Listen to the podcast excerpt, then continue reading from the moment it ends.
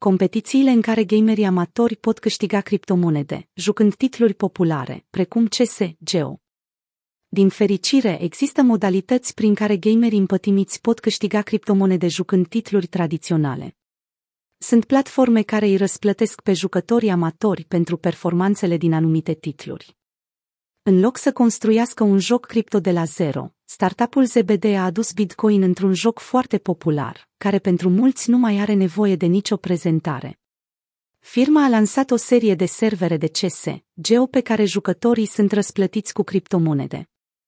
Pentru a li se permite accesul pe un server, gamerii scanează un cod QR cu smartphone-ul și plătesc o taxă în Bitcoin, care nu depășește de obicei câteva sute de satoshi, 1 satoshi 1 100 000 000 BTC.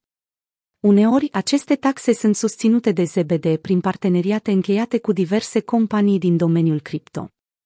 Din fondul total, jucătorii sunt răsplătiți cu diferite sume în funcție de numărul de kill și de victorii.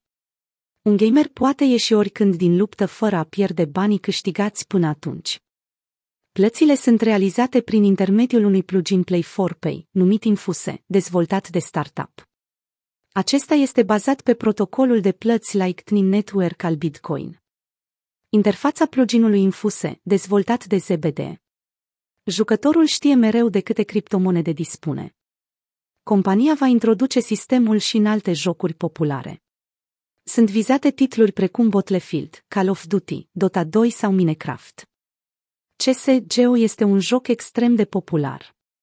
În momentele de vârf este jucat de peste un milion de oameni în același timp și are 28 de milioane de utilizatori activi în fiecare lună. Simon Cowell, CEO al ZBD, a declarat că după ce startup-ul va găsi sponsori și parteneri care să ofere publicitate, accesul la mai multe servere va fi gratuit. Jocurile care oferă recompense în criptomonede și NFT-uri, viitorul gamingului.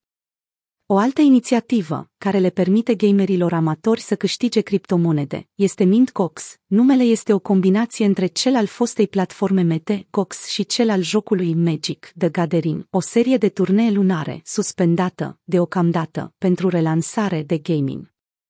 Sunt incluse jocuri dezvoltate de ZBD, Mandel Studios și Donor Labs, precum Bitcoin Bounty Hunt, similar cu CS Geo, Bitcoin Rally, o clonă de Mario Kart și, bineînțeles, CS Geo.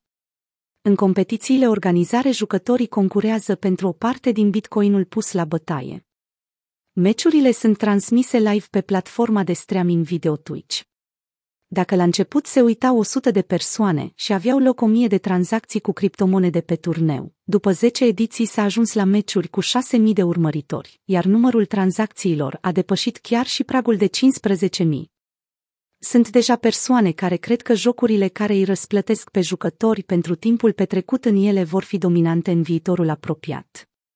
Unul dintre fondatorii Reddit, Alexis Ohanian, a declarat că peste 5 ani 90% din jocurile video vor folosi un astfel de model. Spre deosebire de acum, când oamenii se joacă, iar datele lor sunt colectate în scopuri de marketing în curând, crede Ohanian, va fi invers. Oamenii vor colecta resurse în schimbul timpului petrecut în jocuri, a explicat antreprenorul, care este soțul marei campioane Serena Williams. Alte tipuri de jocuri care răsplătesc utilizatorii sunt cele de tip Play to Earn. Acestea folosesc tehnologia blockchain pentru a emite active cripto, monede digitale, NFT-uri, care pot fi transformate în bani tradiționali.